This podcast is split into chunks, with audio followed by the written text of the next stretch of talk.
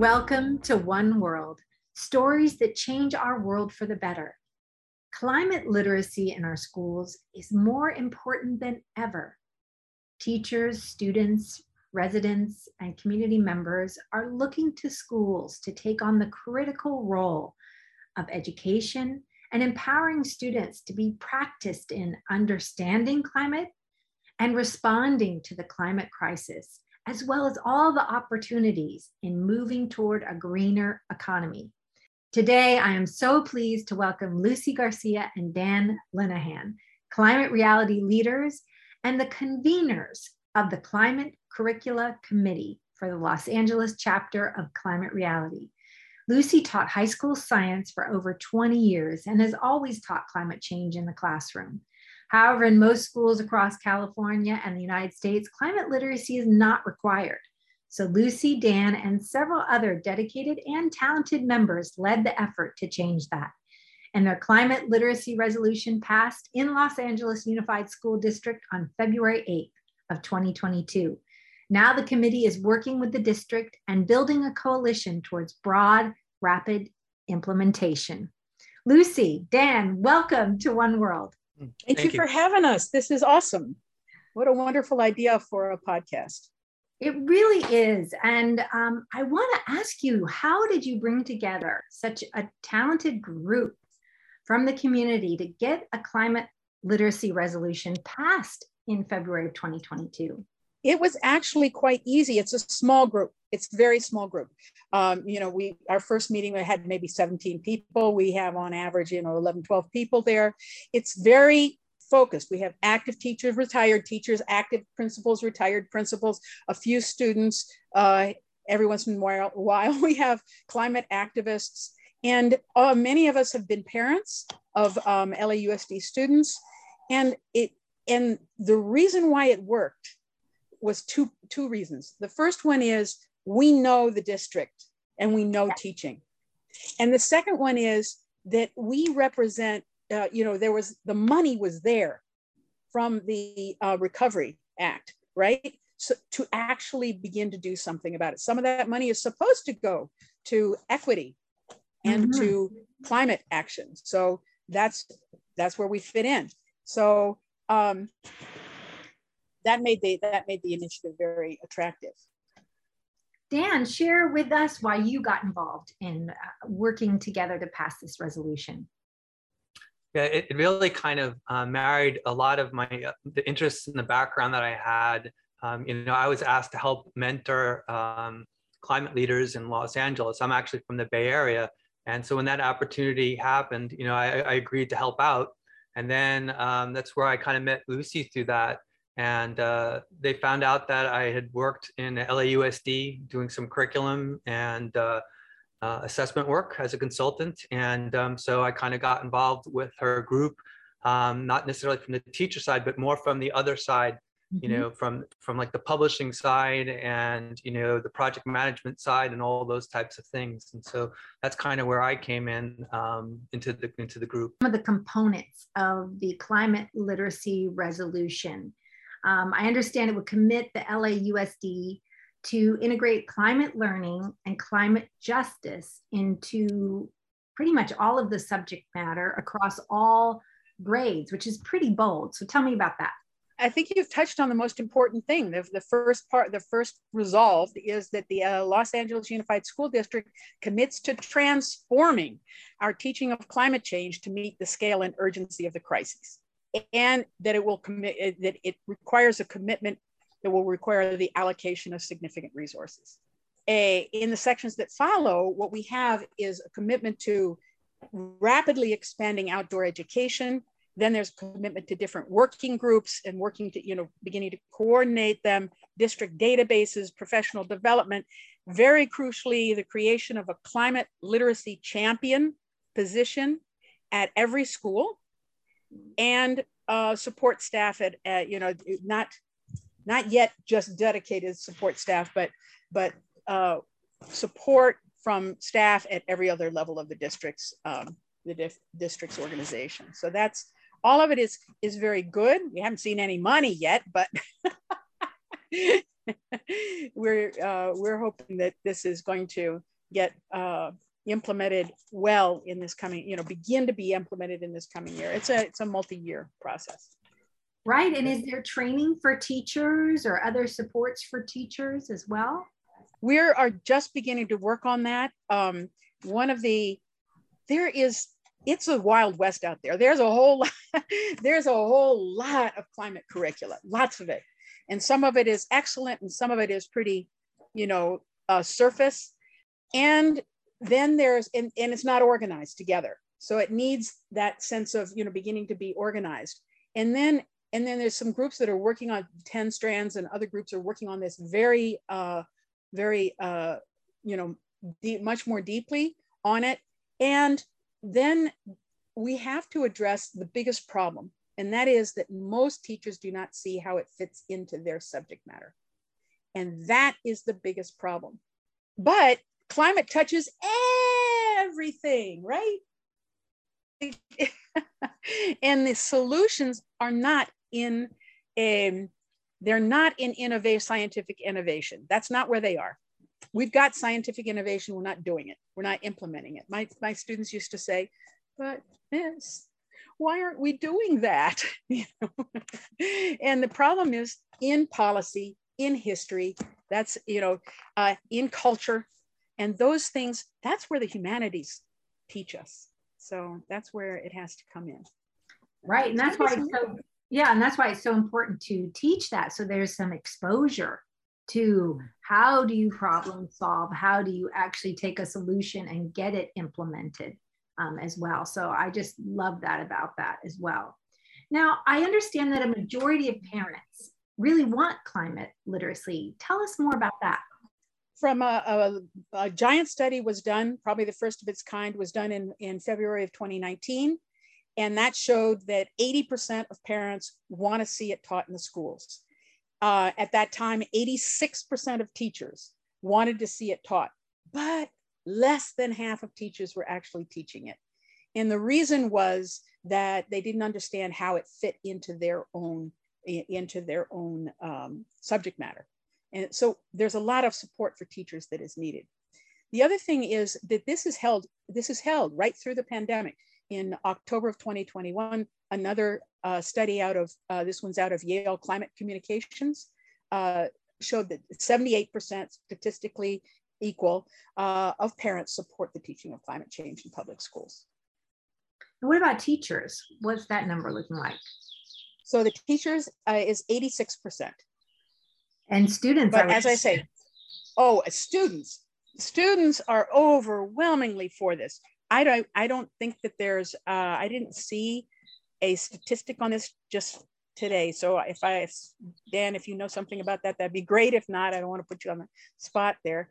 But uh, my experience is that teacher, that students all want to know about it.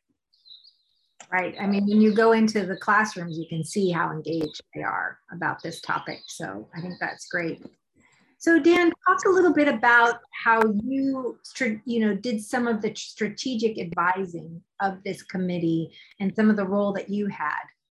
Yeah, well, I think like um, it goes back to the way our the makeup of our committee, uh, as Lucy was describing, that we have a lot of a lot of talented people from a lot of different areas uh, that came together for this for this uh, committee to to get this resolution passed. And um, I I think that we did something very extraordinary in a very short amount of time when you think of it in a practical sense. We know that this climate crisis is an absolute urgent matter, um, but we're facing um, a process that is, is normally quite slow trying to get a resolution. On top of that, we had to deal with the COVID issues. We were in the middle of trying to get this resolution passed when the outbreak of of the um, the second strand of COVID was hitting, and you know, just as students were trying to get back into school. So what we what, what I really kind of tried to focus in on was you know how do we how do we um, be respectful of the circumstances going around how do we work together with the partners that we must have which is which is the school district and the department of instruction um, these are all partners and um, we all have you know, our um, main goals. And our times sometimes are a little bit different, our timing, right? And we're fortunate in our committee to only be working on really that one issue, whereas the board and the, the school district itself were also dealing with many other things. So it was just a matter of trying to best, you know, communicate and work in a very difficult time and so I think that's maybe, you know, Lucy would probably be able to tell you better, but you know, that's kind of the role that I was trying to do is is trying to kind of make sure we just kind of meshed as best as possible in that time. Well, thank you so much for your work on that. Go ahead, Lucy. You want to add to that? I, I would say that I would say that Dan um, is very good at keeping keeping us on the very next task, and that's uh, and not trying to look ahead too much and do too many things at once. Mm-hmm. Yeah i keep saying that that you know a lot of action and i'm not saying that this applies to our to our committee i'm saying this applies to all activism. Um, just because you're active and you're running around like crazy doesn't mean you're making progress. And so the key to actual progress is making progress that's the key it's not doing a lot of things it's actually achieving victories and making progress right and so that's something that you know is important for any type of activism um, because again, if you're doing a bazillion different things and you don't finish any of them, it's all wasted effort. Absolutely. You can kind of spread yourself across lots of different things and all kinds of different steps, but you really need to keep moving forward on this one, you know, action and resolution. So um, I think a lot of people don't realize that you're a volunteer. I mean, that that you're a resident, you're a teacher, you're you're an author, you have other jobs, but that you can actually make a difference right in your community. So please talk about that, Lucy, because I think a lot of people think that you know climate activism or environmental activism requires all these kinds of complex skills, and that it it just matters that you care, really.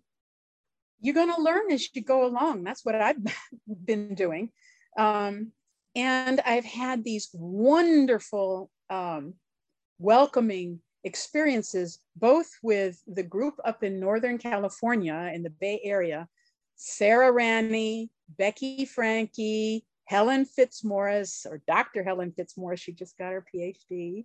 Um, the uh, environmental studies teacher, Joseph Sen, they have my eternal gratitude. And then there's a whole number of people around them that have been very, very helpful to us. I went to, I heard one of their webinars about how they were uh, training teachers. Then uh, they invited me to meetings. I was listening to everything that was going on and trying to learn and plan ahead. And then I, I got my training with Climate Reality Project.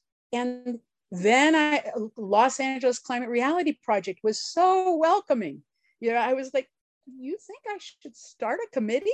And they said, yes, we'll help you. And they did. So um, there's a whole lot of people who've been doing lots of things for a long time, and, and you will be welcome. It is so true. And it's amazing how many talented people who are bringing, you know, their marketing skills, their writing skills, their teaching skills, you know, their experiences to bear on this. Dan, can you speak to that too about how um, activism and has really, you know, kind of um, doesn't have to have tons of experience or connections and you can get things done and bring your skills to the table. Sure, absolutely. But, you know, this also circles back to the, our resolution where we talk about, you know, all grades and all subject matters, right? And so the reality is that the climate crisis is so big and as lucy said it affects so many different things to solve it it's going to take the skills the skill set of many different types of people doing many different types of things, right? And so this is the key to the activism, right? For example, you know, we've got this big climate, we've got this climate curriculum committee. Boy, we could sure use some help with web. Oh, we could sure use some help with design work, you know? And these are all things that maybe someone who's not strong on the science and maybe he's not comfortable talking about, you know, greenhouse gases and how this affects, you know, the you know, the, uh, the different layers of the earth, but they want to contribute. Yeah, well, there's places for people like that because it all helps, right?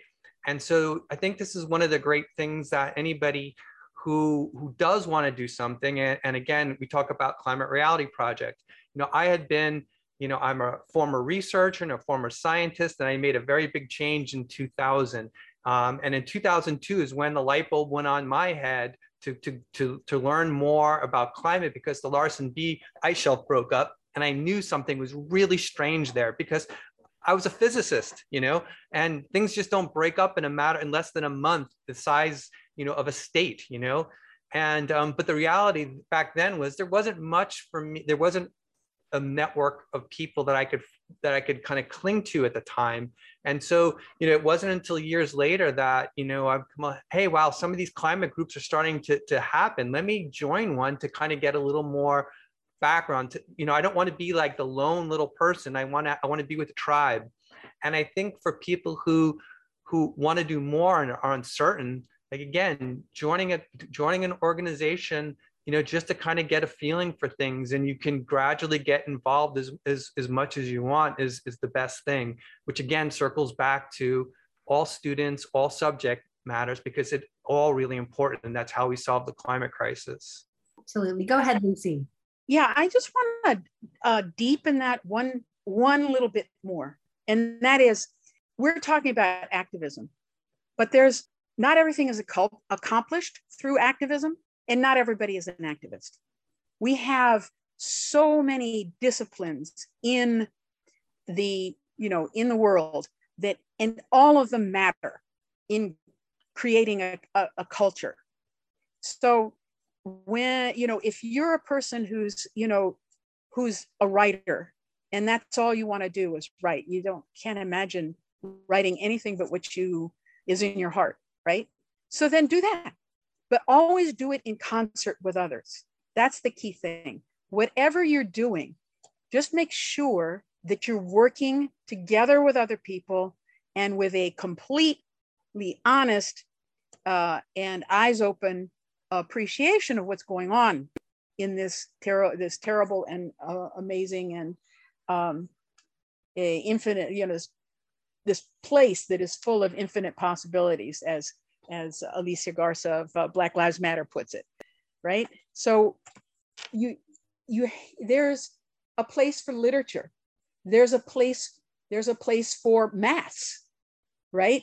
There's a place for just languages if you're good with languages and uh, you know there's a place for art that isn't you know isn't designing leaflets there's there's a place for all of that in fact some of the uh, the, the climate artists say um, art eats strategy for breakfast, indicating how deeply um, art can reach out and begin to change people's minds. So I just wanted to say that. Every discipline in school matters, every single one, in their own way. We don't want to subsume them into activism. Absolutely. I wish you were my teacher when I was mm-hmm. growing up. Um, I want to turn this over to Thea Larson, who is also our co producer for the One World podcast. And she is currently a high school senior at the Orange County School of the Arts. Thea, please take it from here. Hello, thank you so much for having me. So, I would first like to ask, and I know you both touched on this a bit, what advice do you have for those who want to expand climate literacy in their own communities? So, um, if you're if you have any uh, no experience but any you know faith that you can bring to activism do it. Just just just find somebody that you can work with and and do it. Um, and don't stop for anything. Just keep going. There's the people and the you know the convoluted things that are happening in um, you know the rules that happen in government they are things that intelligent people who are in government are going to help you through. So you're going to you're going to find help from all sorts of angles. Um, so do that. If you're not an activist, as I was saying, you have another talent. You have another talent. Find that talent and find how it, you know, find other people who know how to how to work with with that too, and work together to make something happen that, that helps us understand what's going to, you know, what is our place on earth, right? Because that's what we have to solve. Get people outdoors. The outdoors is healing. and we're going to help heal teachers. That's one part of the resolution I didn't mention is that we're going to get people outdoors, teachers and students outdoors, because even the littlest little piece of, of nature is like a little uh, bright spot in your consciousness and helps you heal. And then it, it, the more that you're that you're that you absorb from nature, the more you realize that you are part of it, that you belong there, and um, here, because it's around us. And that's in my opinion is how we're to um, keep moving forward i really think everybody needs to hear that. And i totally agree that nature is soulful and healing. Um, dan would you like to add on that? Sure you know i would say that um, for people to engage I, I think that your if your question is directed more at students or or adults you know who who maybe you know are deep in their career or something like that i think there might be a little bit of different things because students are kind of finding their way you know um, i was still finding my way even after i was you know a, or even after i went to grad school i changed careers right so i think as as someone is trying to get involved in this there's just so much and it could be overwhelming so what you do is you just try to engage a little bit you see what lectures are out there what what groups are out there, see some presentations. It's a little bit different world with COVID right now because you know things are a bit closed down to do in-person stuff. But I would say if someone wants to get involved, it's just you know kind of be a fly on the wall for a little bit and see you know where which which kind of area do you want well if you really like the outdoors and you have that capability maybe you want to do some work with you know like an outdoor club if you kind of like the arts you know, and maybe there's a group that is a little more centralized on that, we'll do that. If you don't know, just try a bunch and just see what sticks, where do you, where, where, where that fits. And um, so, you know, are, like Lucy said, there's a lot out there. Um, and um, it's just worth especially sampling it if you're not quite sure um, you want to do something you just don't know the best way of doing it is dipping your toe in and just try to get that experience that's really inspiring. I think everyone needs to hear that. And as a youth, I think it's super important from everyone of all ages and angles and groups. Um, Dan, if you'd like to start again, why is becoming a climate reality leader so important? Um, well, for me, it was, uh, gosh, you know, it went back to again, you know, that that time in 2002, you know, when I saw that Larsen B breakup, and I knew I had to do something. I knew I actually had to get to Antarctica to study climate change, and I did. And it took a little while to do it. And, uh, and in 2006, I finally got a chance to get to Antarctica to study climate change. Um, and still, this is around the, this is, I made my trip before the Inconvenient Truth came out, but it came out right before I went. And um, so it, it started to kind of seem like more people were getting, you know, it was becoming more popular, the issue. And so I think what ended up happening is after I got back, um, I still couldn't necessarily um, make the impact or get, you know, find the tribe that I really needed. Um, and that's why I ended up kind of connecting with the Climate Reality Project because it, it filled in a lot of the pieces that, um, that I was missing. And it also gave me, I felt, a great toolbox to start with because Climate Reality, you know, um, you get this great you know training and then you've got the slides from gore and you can then adapt it. Now i had been in publishing and been giving presentations and stuff for a long time. I was giving climate presentations before climate reality project.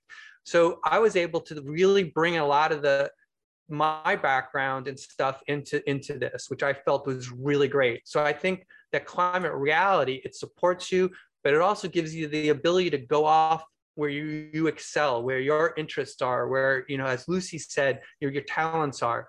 And I think that is one of the great things that climate reality has been able to do is, is to kind of, you know, give people a foundation and let, let them run with it in, in places that need, need that, need, need those voices you know, I taught climate change like Dan.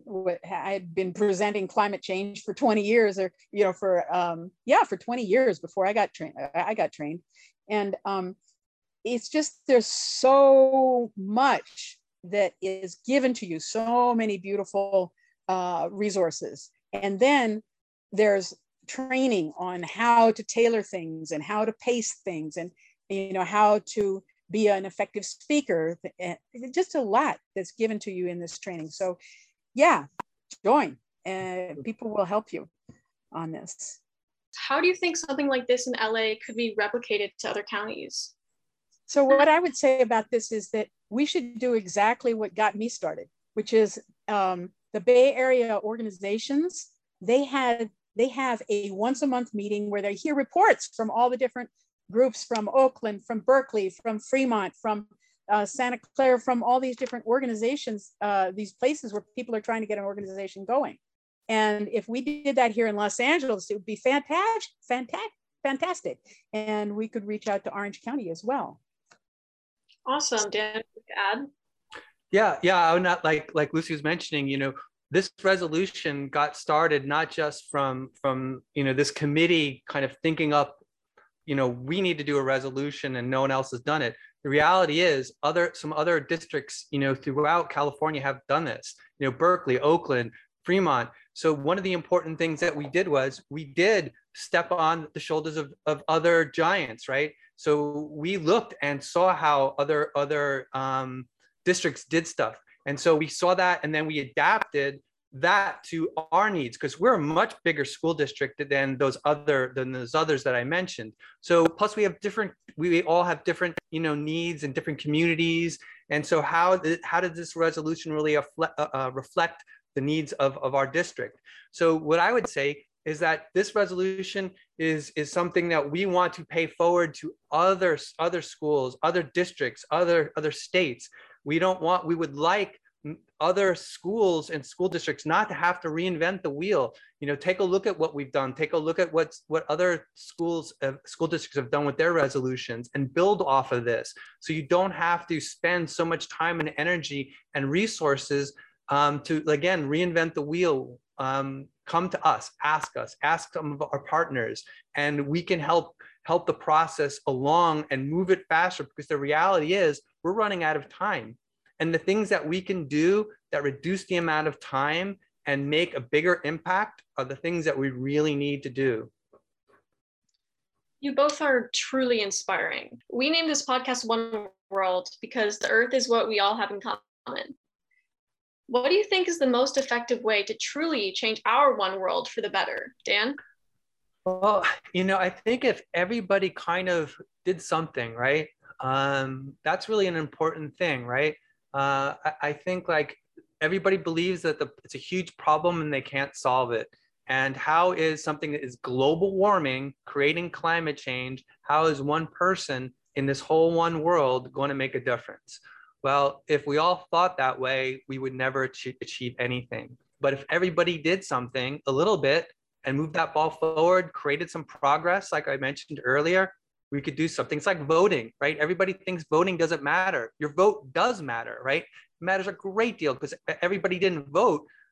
You know, look at the consequences that happens, right? So we can all do a little bit um, and try to make progress. You know. Yeah, and seeing the both of you, just two people making all of this difference, really inspiring as well. Yeah, and Lucy. yeah, it's not only two people. There's been a whole crew of lots of people who've really helped this happen. Um, and that just points to something that I want to say. You know, and that is that the thing that I've noticed is that as soon as you start talking about a big problem, people start talking about other people's, what's inside other people's head, instead of what's inside their own head. So they start reporting that other people don't care, people don't do this, people, people, people, people. What do you think? How are you acting? You know, what do you believe? Share that and then see what happens. Um, and a, you know, because because that's how you find out whether people can support you. And then listen, listen. What are their concerns, and how can how can that be um, connected to to this climate issue that you have? How do your concerns hook up? And then you can begin to work in any way and in any discipline to help this um, go forward. Um, one world, as I said before, just be sure you're working together with other people. Don't try to do anything alone and always work with complete um, honesty and clarity. That is an amazing message. Well, thank you, Lucy, Dan, and the whole Climate Curricula Committee for doing what no one has done before and to get this resolution passed in LA. I hope you will come back and tell us more about the implementation and hear as well from students about what they are learning in the classroom. You can find out more at laclimatereality.org, and One World is available on Spotify and Apple. See you next time for another edition of One World.